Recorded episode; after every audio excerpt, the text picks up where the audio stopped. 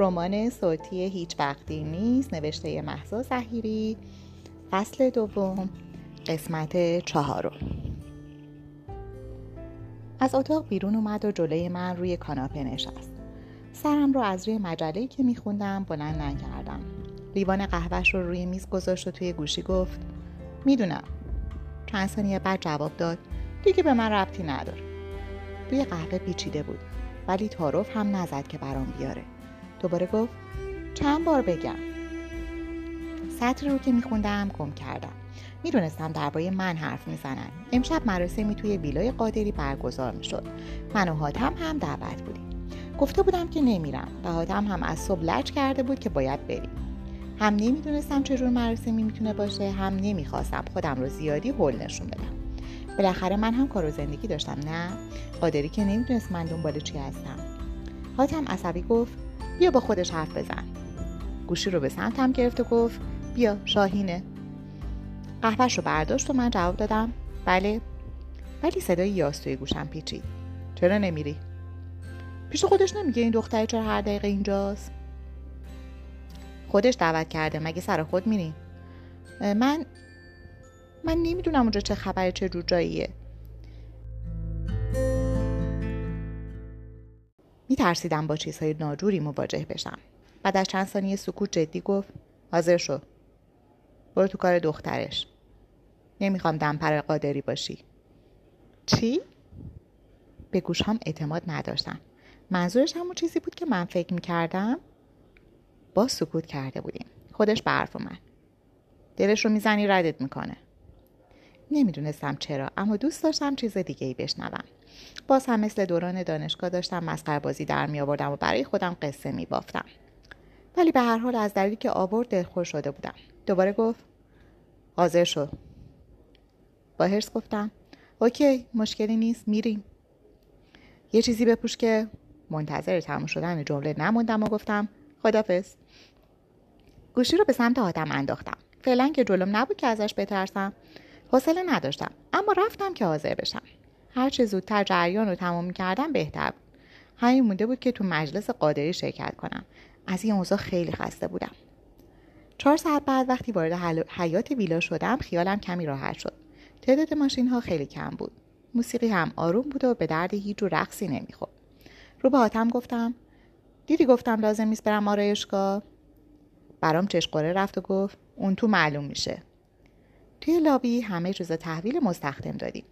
یه پیرهن مشکی ساده پوشیده بودم با موهای باز. دیگه زخمای بدنم قابل تشخیص نبود. آرایش زیاد هم نداشتم. فقط خط چشمام بلند از همیشه بود. هاتم پیراهن یاسی تهدار پوشیده بود و آرایش زیادی داشت. نگاهی به زنهای مجلس انداختم که با توصیفی که حاتم کرده بود سازگاری نداشتن. در واقع مجلس ساده ای بود.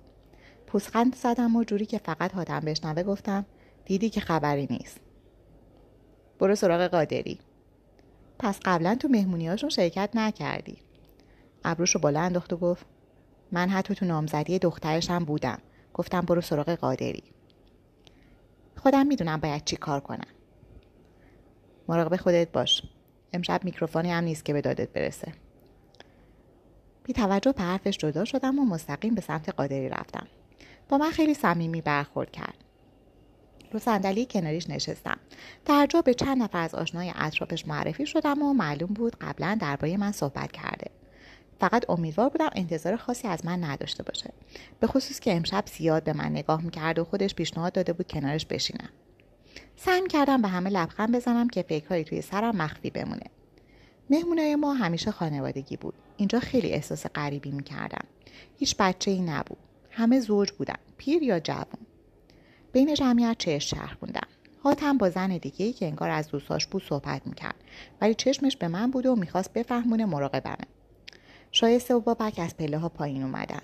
با کسی احوال پرسی نکردن که نشون می‌داد قبلا پایین بودن.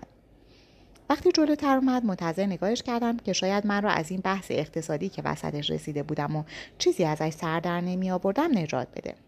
اما تمام حواسش به حرفهای بابک کنار گوشش بود. توی دلم به بابک فوش دادم. مرد کنار قادری که سرهنگ صداش می‌زدن گفت نظر شما چیه؟ جمع کوچیک اطراف به من نگاه کردن که با حرفاشون سرتکو می‌دادم. لبخند زدم و گفتم اجازه بدین توی زمینه که اطلاعات ندارم نظر ندم. قادری با لبخند و تایید حرفام سر تکون داد و سرهنگ گفت نکنه با این بحث خسته شدی. برو با جوونها. نه دوست دارم. به بحث ادامه دادم. میسای اطراف سالن پر از خوردنی ها و نوشیدنی های مختلف بود و چیز غیر معمولی به چشم نمی‌خورد. سالن نور ملایمی داشت. خانم ها تا حد معمولی آراسته بودند. خوشبختانه بیشتر شبیه یه دور همی بود. یکی دیگه از مردهای مجلس که تازه وارد جمع کوچیکمون شده بود و هنوز ایستاده بود با خوشرویی رو به من گفت قادری هر خانمی رو به عنوان همراه قبول نداره از من تمجید کرده بود پس لبخند زدم البته معلوم بود که طرف حرفش قادریه نه من قادری سرش رو چرخوند و جور خاصی توی سکوت به من نگاه کرد. صحبت مرد کناریش قطع شد. قلبم تندتر از معمول می‌زد و از جواب قادری میترسیدم. اما گفت نه وفا هم مثل شایسته است.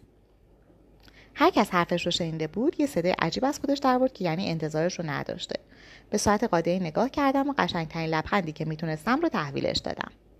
خیالم رو راحت کرده بود. در واقع رفتارم فقط روش تاثیر گذاشته بود و چشمش دنبالم نبود.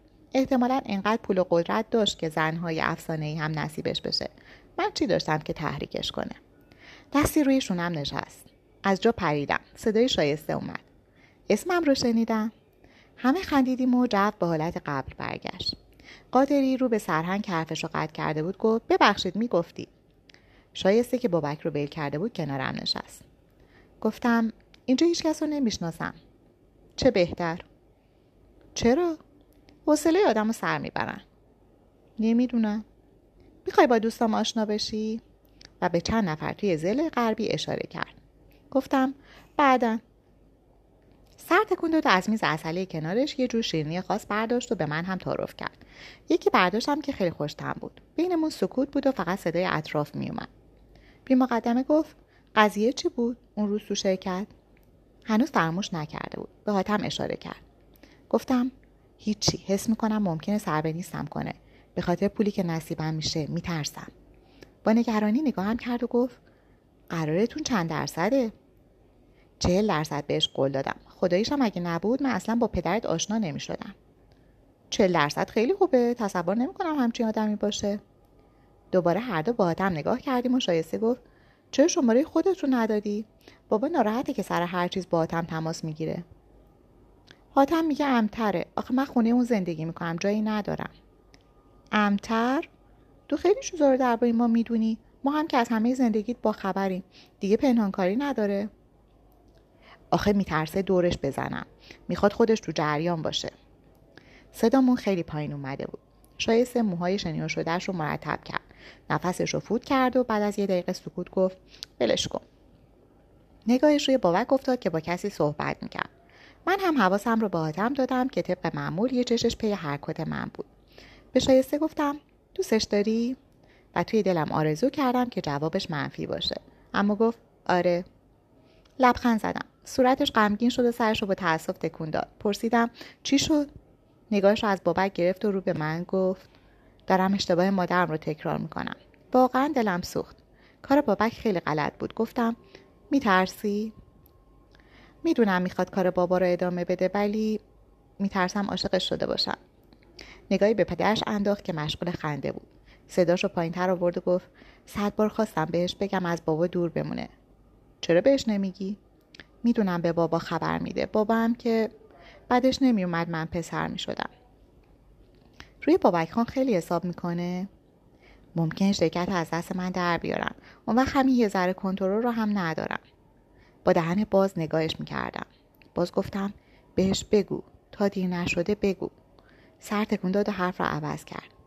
درباره تابلویی که به تازگی از حراجی کلکسیونرها خریده بودند چند دقیقه بعد بلند شدم که برای خودم یه خوراکی مجاز پیدا کنم. ظرف شربت پرتقال رو برداشتم و یکی از لیوانهای خوشگل رو پر کردم. آخر خورداد بود و میچسبید. نگاهم به قادری افتاد. به چیزی که انتخاب کرده بودم میخندی به شوخی لیوانم رو بالا بردم و اون هم با خنده گیلاسش رو بلند کرد. هنوز از میز دور نشده بودم که صدای بابک رو شنیدم. از جمعیت دور شده بود. با کنایه گفت چه با هم جور شدید نگاهش کردم. با ابروی بالا رفته به سرتپای من نگاه می‌کرد. صدامون به گوش کسی نمی رسید. از فرصت استفاده کردم و گفتم نامه که تو بوتیک گذاشته بودم به دستتون رسید؟ کمی جا خورد که توضیح دادم. امشب چیزی آویزونم نیست. میترسیدن توی مهمونی اتفاق خاصی بین من و قادری بیفته که لو بره. به خصوص که لباس تنم مجلسی و تنگ بود. بابک سریع گفت رسید. اوضاعت مرتبه؟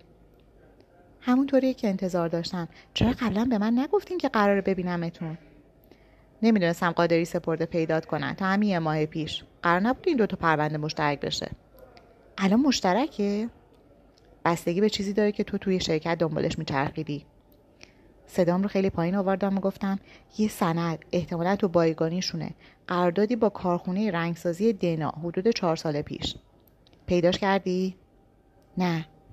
هر دو نگاهی به دور بر انداختیم و بابک بعد از چند ثانیه فکر کردن گفت من برات پیدا می‌کنم دفعه بعدی بهت میدم. تو شرکت دستتون بازه؟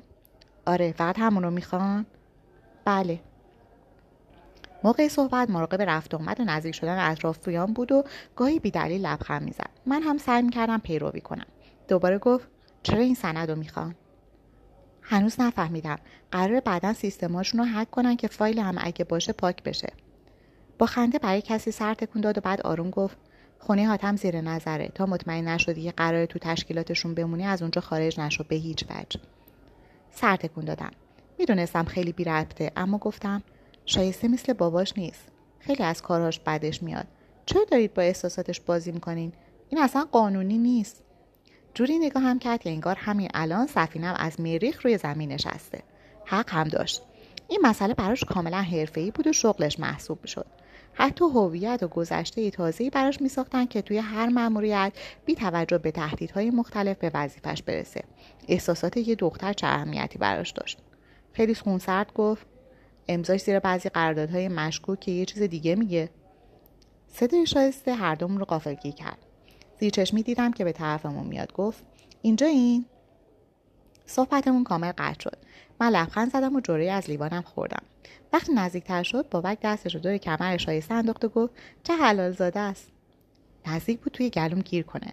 سرفه کردم و شایسته با شک بهم نگاه کرد. ابروم رو جوری تکون دادم که یعنی درباره درد و دلش حرفی نزدم. گفتم به بابک خان گفتم تو دوست داری شرکت رو از دردسر دور نگه داری. بابک. من هم گفتم شایسته پدرش رو قبول داره نه عزیزم؟ شایسته با بلا تکلیفی لبخند بیجونی به بابک زد و سر تکون داد. بعد جوری به من نگاه کرد که انگار نفس کشتن براش کار سختیه. موسیقی عوض شد و ریتم تندتری گرفت. چند نفر مثل فنر پریدن که آماده رقص بشن. من به چی فکر می‌کردم و اینا به چی؟ یادم افتاد که باید قرار بعدی رو توی شرکت فیکس کنم که مدارک رو از بابک بگیرم. رو به شایسته گفتم نمیشه یه کاری هم به من بدی؟ هر دو با تعجب نگاهم کردم اضافه کردم می‌خوام خونه جدا بگیرم از خاتم میترسم. شایسته نفسش رو فوت کرد و گفت شنبه بیا ببینم چی میشه. با خوشحالی گفتم دست درد نکنه. مهم نیست. خودم هم موندم که چیکار باید کنم. یه بار میگم میمونم ایران یه بار میگم میرم خارج. حالا شنبه بیا. شاید شرکت خودمونم نشد یه کاری می‌کنم. مرسی. و صدام توی موزیک گم شد. چشمم به قادری افتاد که داشت با اصرار یکی از خانم های لوند مجلس بلند می‌شد و همه با خنده به وسط سالن نگاه می‌کردن. بلندتر گفتم شما نمیرین؟ و با شیطنت به بابک نگاه کردم. شایسته بازوش رو گرفت و گفت نه رقص دوست نداره. صبح خیلی زود راه افتاده بودم و وقتی به شرکت رسیدم منشی با گیجی نگاهم می‌کرد. شب مهمونی بابک موقع خداوزی با شوخی گفته بود نگران شغل تو شرکت نباش. وقتی ساعت هشت صبح از خوابت نازه زدی و پشت میز نشستی پشیمون میشی. من برای جوابش با خنده گفته بودم حالا مگه از حقوق شما کم میشه که می‌خواید دکم کنید؟ فقط من متوجه تاکیدش روی ساعت هشت صبح شده بودم و الان ساعت هشت رو بود منشی من رو به اتاق انتظار راهنمایی کرد. همون اتاق سری قبل. دو نفر از کارمند هم رسیده بودن. هات هم راضی نشده بود که خونه بمون و برای احتیاط بیشتر توی ماشین سر خیابون منتظر مونده بود. قرار بود اگه زیادی لفت بدم سرکلش پیدا بشه. بابک قبلا گفته بود اینجا دوربین نداره اما مطمئن نبودم که الان باید حرکتی بکنم یا منتظر خودش بمونم. ضربه به در اتاق باز خورد و بابک توی چارچوب گفت سلام چقدر زود اومدین؟ شایسته زود از نه نمیاد. اتاق خالی بود. اما من میکروفون داشتم. گفتم جدی؟ فکر می‌کردم زود بیان بهتره. خندید و گفت عیبی نداره دیگه چیزی نمونده. با انگشت به در اتاقش توی راهروی کوچیک اشاره کرد و گفت پس فعلا. بله به کارتون برسیم. به سمت اتاقش رفت و من هم دنبالش رفتم. بعد از نگاهی به سالن خلوت وارد اتاق بابک شدم. اما جوری که صدام به میکروفون برسه گفتم تو اتاق شایستم. اینجا هم قفسه هایی هست. بابک بلافاصله به سمت کمد کوچیک زیر میزش رفت پوشه نازکی رو بیرون آورد و به سمت من گرفت. با ناباوری نگاهش کردم. با ابرو اشاره کرد که عجله کنم. سریع پوشه رو داخل کیف بزرگم جا دادم و مشغول به هم زدن چند تا کاغذ شدم که صداش من رو مشغول گشتن نشون بده. باورم نمی‌شد که اگر امروز کسی رو مشکوک نکنم همه چیز تمام میشه. خیلی ساده پیش رفته بود. اگر کمک بابک نبود حالا حالا نمی‌تونستم پوشه رو پیدا کنم. بعید می‌دونستم که دم دست بوده باشه. هیجان زده بودم. بابک کاغذ سفیدی رو برداشت و نوشت روی وعده که دادم پافشاری کن. نظر فکر کنن زود قاطیشون شدی. سر تکون دادم. دوباره نوشت قبل از اطمینان از خونه حاتم بیرون نرو. هر چیزی رو مشکوکی رو در نظر بگیر. باز سر تکون دادم. دوباره کاغذ رو روی میز گذاشت و نوشت رفت آمدشون با چه ماشینیه؟ کاغذها رو کنار گذاشتم و نوشتم من فقط یه پژوی نقره‌ای دیدم. آپارتمان حاتم توی مجتمع بود و رفت آمدهای زیادی داشت. به علاوه رانندههایی که داشتن به راحتی تعقیب رو تشخیص می‌دادن و مانعش می‌شدن. امیدی به این چیزها نداشتم. تمام محلهایی که قبلا گفتم یادته؟ قبل از آزادیم دو ماه وقت داشتم که حفظشون کنم. سر تکون دادم. مکانها افراد کارها همه چیز. هر اطلاعات مهمی پیدا کردی خبرم کن. ببینی سند رو برای چی می‌خوام. سر تکون دادم. نوشت توی بایگانی بود کسی پیگیر نمیشه نگران نباش. وزیر نگران نباش خط کشید. نگاهی به در انداختم و خودکار رو گرفتم. به کاغذ زل زد. شکلک خنده کشیدم و لبخند زدم که اخم کوچیکی کرد و با خرس خودکار رو گرفت. به ساعت نگاه کردم. هشت و نیم بود. گفتم فکر کنم آره فکر کنم این خودشه. به نظر مهم نمیاد. نمی‌دونم. بابا کاغذ رو تا کرد و داخل کتابی توی کیفش گذاشت. من از اتاق بیرون اومدم و مستقیم به اتاق انتظار برگشتم. خیالم هم راحت شده بود و هم نه. انگار همه چیز زیادی خوب بود. چند دقیقه گذشته بود و سر صداهای بیرون هر لحظه بیشتر می‌شد. مشغول خوندن بروشور شرکت بودم اما هنوز دستهام میلرزید. منشی که مثل بیشتر پرسنل اینجا مرد بود سراغم اومد و گفت خانم قادری منتظرتون هستن. تشکر کردم و به سمت اتاق شایسته رفتم. دوباره تمام فکرهام و جملهایی که آماده کرده بودم رو مرور کردم. هنوز پشت میزش ننشسته بود. داشت کیفش رو آویزون می‌کرد. گفت از هشت صبح اینجایی؟ آره. چرا؟ بابک خان گفتن شروع کار هشته. صورتش پر از دلسوزی شد و گفت اون یه چیزی گفت. این سادگیت آخر کار دستت میده. آخه بشین. راستش فقط چون گفته بودم میام اومدم. واسه خدافزی با تعجب سر جاش ایستاد و گفت چی؟ نشستم و گفتم یه نفر از آشناهای حاتم می‌خواد منو رد کنه برم. یعنی چی؟ می‌خوام برم ترکیه بعد از اونجا آلمان. قاچاقی؟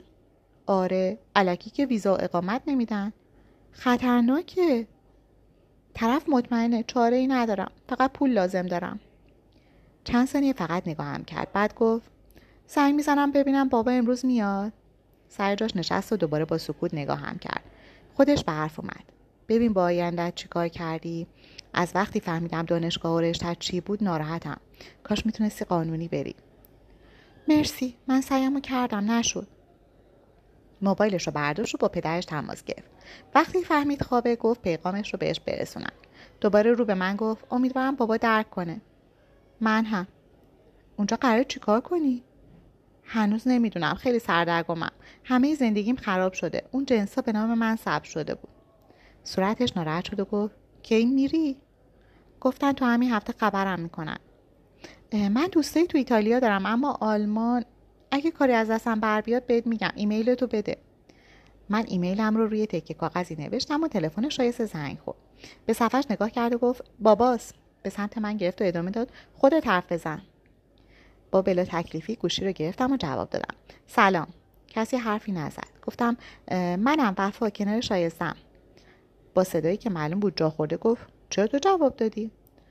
خودش خواست در مورد منه. خب؟ آقای قادری قرار این هفته از مرز رد بشم. من اینجا آینده ای ندارم.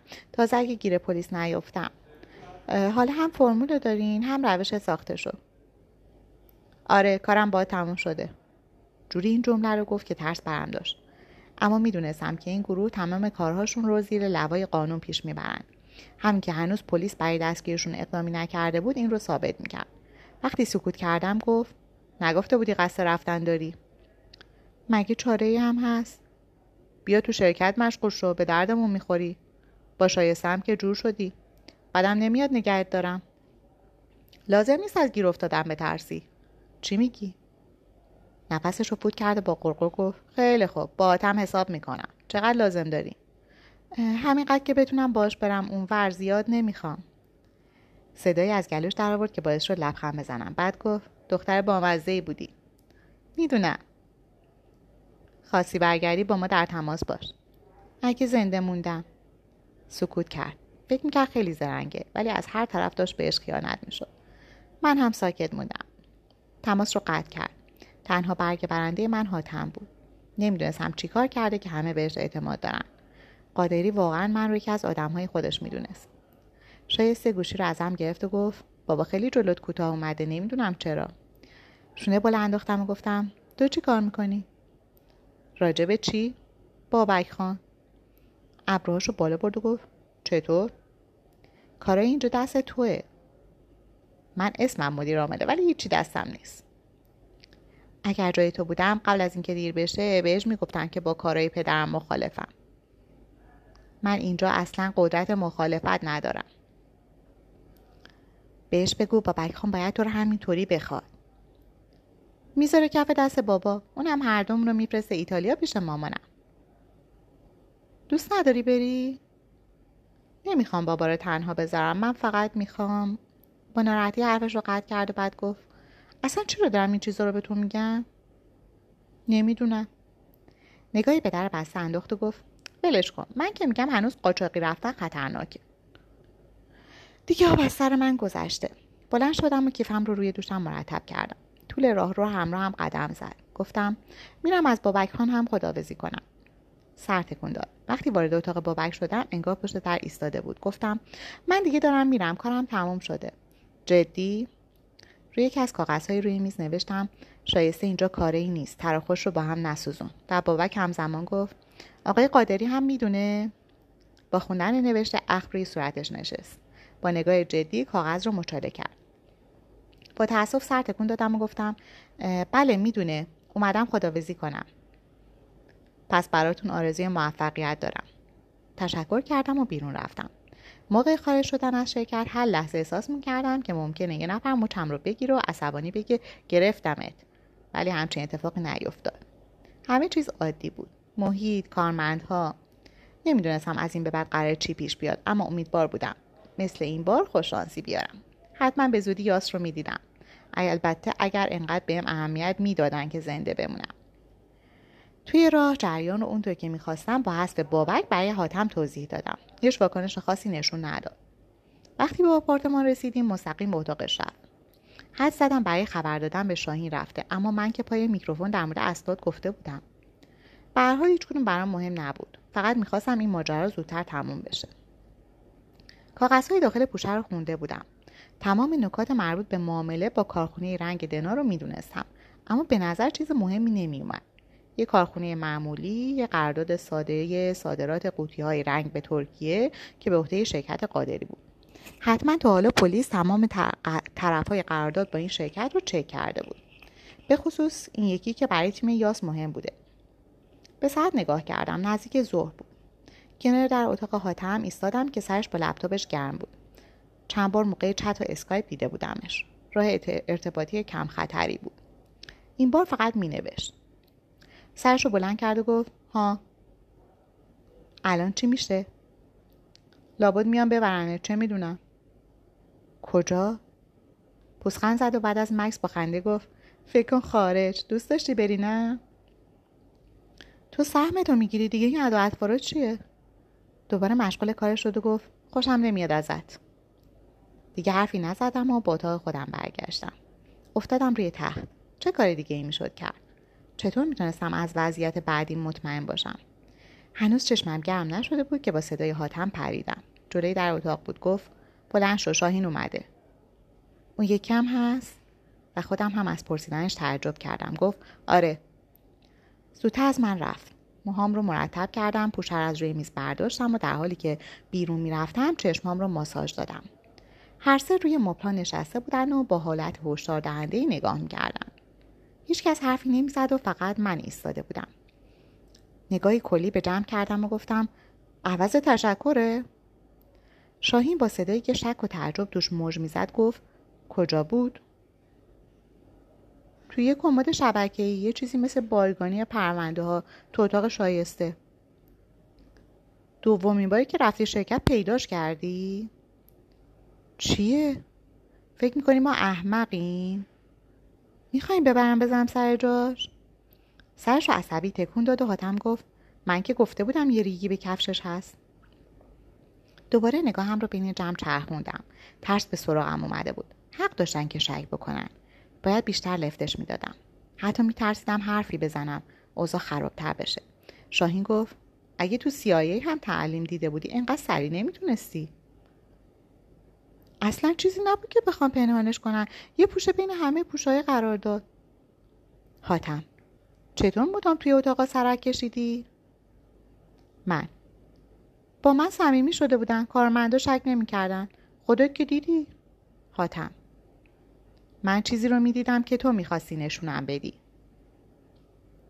من. پس مشکل از چشای خودته. حاتم. چرا همین حالا ترسیدی و سنگر گرفتی؟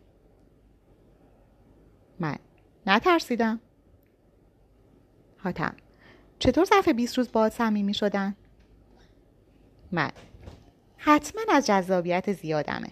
شاهین دازد بسته صدای هممون بیش از حد بالا رفته بود و با وجود تک واحده بودن این بخش ساختمون خیلی حرفه‌ای نبود. شاهین جدی با آدم گفت تو دیگه وظیفه تموم شده برو تو اتاقت. وظیفه؟ پولت رو می‌گیری. هنوز خیلی مونده. ما با تعجب نگاهش کردیم و حاتم ادامه داد اگه من واسه گرفتن پول نرم جریان لو میره. حواست هست شاهین. یه دقیقه کامل سکوت شد و حاتم با احساس پیروزی نگاه می‌کرد. بالاخره یاز جمع رو مفتخر کرد و با تاکید و کلمه به کلمه گفت اگر جرأتش رو داری این کار رو بکن. صداش کاملا خون سرد بود ولی صورت حاتم کم کم تو هم رفت و بی هیچ حرف دیگه ای وارد اتاقش شد. خب. این صدای یاس بود که باعث شد سرم را از در اتاق حاتم به سمتش برگردونم. روی کاناپه سه نفره جوری لم داده بود و دستش رو زیر چونه زده بود که انگار قراره برای سرگرم کردنش یه دور هندی برقصم. با دست علامت داد و گفت بیارش. با تردید به سمتش رفتم. شاهی نگاهش رو از صورت یاس برداشت و با اخم من دوخت. دوباره چشمش بین ما چرخید و حالت صورتش عصبانی تر شد. تعجب نمی کردم اگر مثل بچه های شهر وقتی از جلوش رد میشم زیر پام بزنه که بیفتم. پوشه رو به طرف یاس گرفتم. دستش رو بلند نکرد. در عوض مشغول بارسی کردن من بود. زبان قلبم بالا رفته بود و نمی‌دونستم از ترس یا از حالت کشیده چشمهاش که به صورت زیرکی خاصی می‌داد. داشتم دستم رو برمیگردوندم که پوشه رو کشید. مشغول بررسی کاغذها شد و من سر جام ایستادم. پوشه رو بست و با تاکید سر تکون داد. دستم رو به طرفش دراز کردم.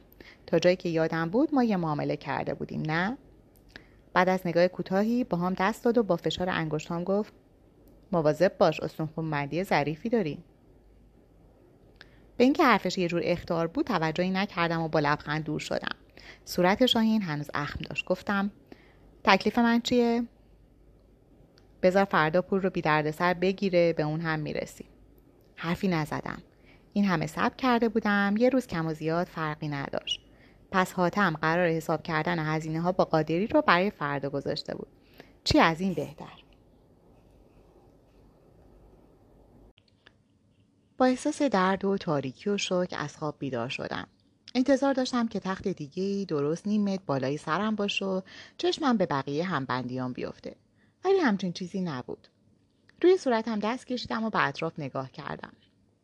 اتاق خودم توی آپارتمانی که احتمالا مال حاتم بود. حتی یادم نمیومد چه خوابی دیدم. ساعت نزدیک هشت رو نشون می‌داد. امروز روز سرنوشت ساز من بود. می‌دونستم گزینه خارج فرستادن من هیچ وقت وجود نداشته. فقط ممکن بود یکی از اعضای گروهشون بشم و به جای دیگه انتقال پیدا کنم یا اینکه سرم رو زیر آب کنن که در این صورت نباید از این آپارتمان پام رو بیرون میذاشتم. بعید می‌دونستم که وسط شهر رو یه جای مسکونی اقدام به قطع کنن. امکان پاک کردن شواهد و مداره کم بود. اگر همراهش رو میموندم تازه کارم شروع می‌شد. اگر هم میمردم راهی بود که خودم انتخاب کرده بودم. شاید مرگی که فقط سعی کرده بودم دو سال عقب بندازم. از جان بلند شدم و بدون مرتب کردن تخت وارد دستشویی شدم. به صورتم آب پاشیدم. این روزها به خاطر قادری هم که شده زیاد به خودم می رسیدم. وضعیتم بهتر از قبل بود و چند تا جوش روی گناهام هم از بین رفته بود. وقتی وارد پذیرایی کوچیک آپارتمان شدم سکوت مطلق توی گوشهام زنگ می‌زد. صدا زدم هی؟ صبح همیشه یا صدای تلویزیون از پذیرایی میومد یا به هم خوردن ظرفها یا صحبت کردن حاتم. دلشوره گرفته بودم. هیچ وقت من رو تنها نذاشته بودن. مشغول گشتن اتاق خواب حمام و آشپزخونه شدم. کسی نبود. کمد رو باز کردم. نتونستم تشخیص بدم چیزی کم شده یا نه چون تقریبا خالی بود و قبلا داخلش رو ندیده بودم. هزار تا احتمال به ذهنم رسید. امیدوار بودم که فقط برای خرید چیزی بیرون رفته باشه. سه ساعت بعدی توی بیخبری گذشت. مثل وقتی که مامان تصادف کرده بود و برنگشته بود حال بدی داشتم. اون روز هم تا اصل نفهمیدم چه بلایی سرش اومده. تا بابا رسید و دنبالش گشت. من اون موقع فقط دوازده سالم بود و انقدر گریه کرده بودم که بابا بیشتر از مامان نگران من بود. همیشه و از همه بیشتر نگران من بود و واقعا که حق داشت. این نگرانیش گاهی حتی حسادت مامان رو هم تحریک می‌کرد. نفسم رو با آه بیرون دادم. برای گرفتن پول از قادری قرار نهار داشتن. احتمال اینکه از ساعت هشت رفته باشه خیلی کم بود. باید یه جوری با یاس تماس می‌گرفتم اگر همه چیز مرتب بود حتما بهم اطمینان می‌دادند. دوباره به اتاق حاتم رفتم. هیچ وسیله ارتباطی نبود. نه موبایل نه لپتاپ. دلم از ترس پیچ خورد. مطمئن بودم که اتفاق بعدی افتاده. نمی‌دونستم چطوری یاس رو با خبر کنم. شاید بهتر بود با پلیس تماس می‌گرفتم. کسی هم نبود که مانع بیرون رفتنم بشه. حتی در قفل نبود. اما کار من به اینجا موندنم بستگی داشت. من یه وظیفه ناتموم داشتم. بعد از ده دقیقه فکر کردن درباره همه چیز ناگهان یاد میکروفون ها افتادم که توی کشوی میسوالت من بودن. به سمت اتاق دویدم که نزدیک بود روی سرامیکا لیز بخورم و با سر سقوط کنم. وقتی فرستنده صدا رو دیدم از خوشحالی جیغ کشیدم و بعد به خندیدم. از کجا معلوم که اون طرف کسی بود؟ شاید دستگاهشون رو کلا خاموش کرده بودن. امروز من هیچ برنامه‌ای نداشتم. میکروفون رو کار انداختم و با گیجی نگاهش کردم. درست شده بود؟ کار می‌کرد؟ چی باید می‌گفتم؟ بعد از یه دقیقه به خودم اومدم و گفتم من وفام. حاتم قیبش زده. موبایل و لپتاپش رو برده. نمی‌دونم بعد چی کار کنم. قرار ملاقاتشون با قادری موقع نهاره. همین دیگه. می‌دونستم حرکتم زیاد هم تاثیرگذار نیست. در واقع هیچ کاری به جز انتظار از دستم بر نمی اومد. برگشتم به پذیرایی. یک ساعت بعد کلید توی در چرخید. روی زمین نشسته بودم. سری ایستادم و به در زل زدم. باز شد و یکی از همون مردهای دور شیکل وارد شد. گفت حاضر شو با همه وسایلت. اصلا دل خوشی ازش نداشتم ولی راه دیگه برام نمونده بود. وسایل و لباسام رو سریع توی ساکی که پیدا کرده بودم ریختم و لباس پوشیدم و با ساک و کیف بیرون رفتم. توی اون مدت مرد هم چیزهایی رو از خونه جمع کرده بود. پرسید میکروفون رو برداشتی؟ آره. توی راه ساک رو از دستم کشید که بتونم تونتر حرکت کنم. ماشینش یه سمند سفید بود. میترسیدم برم و سر نیستم کنه. حرف بابک هنوز تو گوشم بود. اما اگر این قصر رو داشتن وسیله ها و لباس ها برای چی بود؟ که ماشین کمی این پا اون پا کردم و به اطراف نگاه انداختم. نمی‌دونستم بعد چی کار کنم. از طرفی مشغول کردنش هم کار عاقلانه ای نبود. گفتم کجا میریم جوابم رو نداد. وقتی به ماشین رسیدیم هم یاس و هم شاهین داخلش نشسته بودند. باز به اطراف پارکینگ نگاه کردم. این موقع روز کسی نبود. می‌دونستم که خونه تحت نظره اما انتظار نداشتم که محاصره شده باشه. یا پلیس ایران هم مثل فیلم های جاسوسی با تکتیر اندازهاشون منتظر ما باشن. این کار کاملا فضا رو امنیتی و مشکوک می‌کرد. می‌تونستم یه لحظه حواس مرد رو پرت کنم و به سمت در بدوم. مرد در ماشین رو باز کرد. گفتم کجا؟ اگه نمی‌خواستی بیای چرا فرار نکردی؟ من بعد از مکس نشستم و به یاس که کنار من روی صندلی عقب بود گفتم پیغامم رسید؟ با بیحسالگی گفت آره از صبح می‌دونستیم. صدام کمی بالا رفت و گفتم پس چرا الان اومدین؟ شاهین و مرد که حالا پشت فرمون بود به سمت ما برگشتند و یاس با صورت عصبانی نگاهم کرد. آرومتر گفتم اگه قادری بفهمه چی؟ روش رو برگردوند و گفت برو. متوجه منظرش نشدم تا وقتی که راننده ماشین را حرکت داد. منتظر بودم که به طرف در همیشگی بریم اما راننده به سمت پارکینگ طبقه پایین پیچید. همون لحظه چیزی توی دلم فرو ریخت. محیط هر لحظه تاریکتر می‌شد. جلوی چشمهای متعجب من انتهای پارکینگ توقف کرد و پیاده شد. نفسم رو حبس کردم و دسته در رو نگه داشتم. می‌تونستم توی تاریکی فرار کنم. مرد جلوتر رفت و حرکتی هم بر ضد من نکرد. صدایی از جلو باعث شد به همون طرف نگاه کنم. مرد داشت در نرده ای رو باز می‌کرد که از اینجا فقط قسمتی از میله ها پیدا بود. دستم روی دستگیر شور شد. مرد برگشت و دوباره راه افتادیم. وارد جایی که نمی‌دونستم کجاست شدیم. مرد برای بستن در پیاده شد. باز نگاهشون کردم. از سکوتشون چیزی مشخص نبود. دوباره حرکت کردیم و, از و من از شرایطی که توش قرار گرفته بودم به وحشت افتادم. داشتیم کجا می‌رفتیم؟ مگه بابک نگفته بود از ساختمون بیرون نرم؟ حس کردم اش داره به چشمان فشار میاره. واقعا شوکه شده بودم و احساس سردرگمی و بیپناهی می‌کردم. همینطور که ماشین توی محوطه میچرخید و نور کم کم بیشتر می‌شد متوجه شدم که پلیس از رفت آمدهای یاز هیچ وقت با خبر نشده. ما حالا توی پارکینگ آپارتمان دوم مجتمع بودیم که در پارکینگ آپارتمان جداگانه ای هم داشت. وقتی بالاخره صورتها توی نور کامل قرار گرفت و از کوچه به سمت خیابون اصلی حرکت کردیم شمرده شمرده گفتم منو کجا می‌بری؟ هیچکس توجهی نکرد. یاز که طرف حرفم بود حتی سرش رو نچرخون به خیابون نگاه کردم. می‌تونستم با فریاد جلب توجه کنم. اما مگه من برای انجام کاری نیومده بودم؟ مگه هدفم همین نبود که باهاشون برم؟ سعی کردم ترس رو کنار بذارم اما نمی‌شد. چرا حرفی نمی‌زدن؟ گفتم قادری همه چیز رو درباره من می‌دونه. اگه شک کنه اگه حاتم همه چیز رو بهش بگه هنوز به بیرون پنجره نگاه می‌کرد. حالم خیلی بد بود. نمی‌فهمید دارم از چی حرف می‌زنم. ممکنه بلایی سر خانوادم بیاره. باز هم به روی خودش نیاورد. بغز گلوم رو فشار می‌داد و چشمام خیس شده بود. داشتم منو کجا میبردن؟ داد زدم با تو حرف می‌زنم. و نتونستم جلوی گری کردم رو بگیرم که واقعا باعث شرمندگیم شد. توی این مدت خیلی به خودم فشار آورده بودم که محکم باشم. ولی دیگه تا چه حد؟ سختی زندان اصلا با این ماجرا قابل مقایسه نبود. نمی‌تونستم جلوی اشکم رو بگیرم. شاهین و یاز با تاسف به من نگاه می‌کردم و راننده هم از توی آینه. گریه هم بیشتر شد چون حالا آبروم هم رفته بود. تازه ممکن بود فکر کنن آدم ضعیفی هستم و به دردشون نمی‌خورم. خیلی راحت من رو میکشتند و حتی جنازه و وسایلم هم به دست خانوادم نمی‌رسید. صورت هر دو حالت بیزاری و تعجب داشت. انگار به جونورهای سیرک نگاه می‌کردم. شاهین سرش رو برگردوند و زیر لب چیزی گفت. مشغول پا کردن صورتم با دستمال شدم. از خودم یه موجود بدبخت و مسخره ساخته بودم. یاز هم با چندش سرش رو چرخون شاهین با لحن عصبی گفت شاید فکر کنه با قاچاقچی ها سربنیز شدی و حاتم هم مخفی شده. حتی اگه حاتم همه چیز رو گفته باشه قادری برای پنهانکاریش ارزش قائله. کاری نمی‌کنه که پلیس رو به سمت خودش بکشه. صدمه زدن به خانواده تو چه فایده ای براش داره؟ فقط ممکنه رد تو رو بزنه. یاس با بیتفاوتی اضافه کرد که تو هم اینجایی. جوری نگاه کرد که معنی احمق کوچولو می‌داد. ابروم رو بالا انداختم و به بیرون نگاه کردم.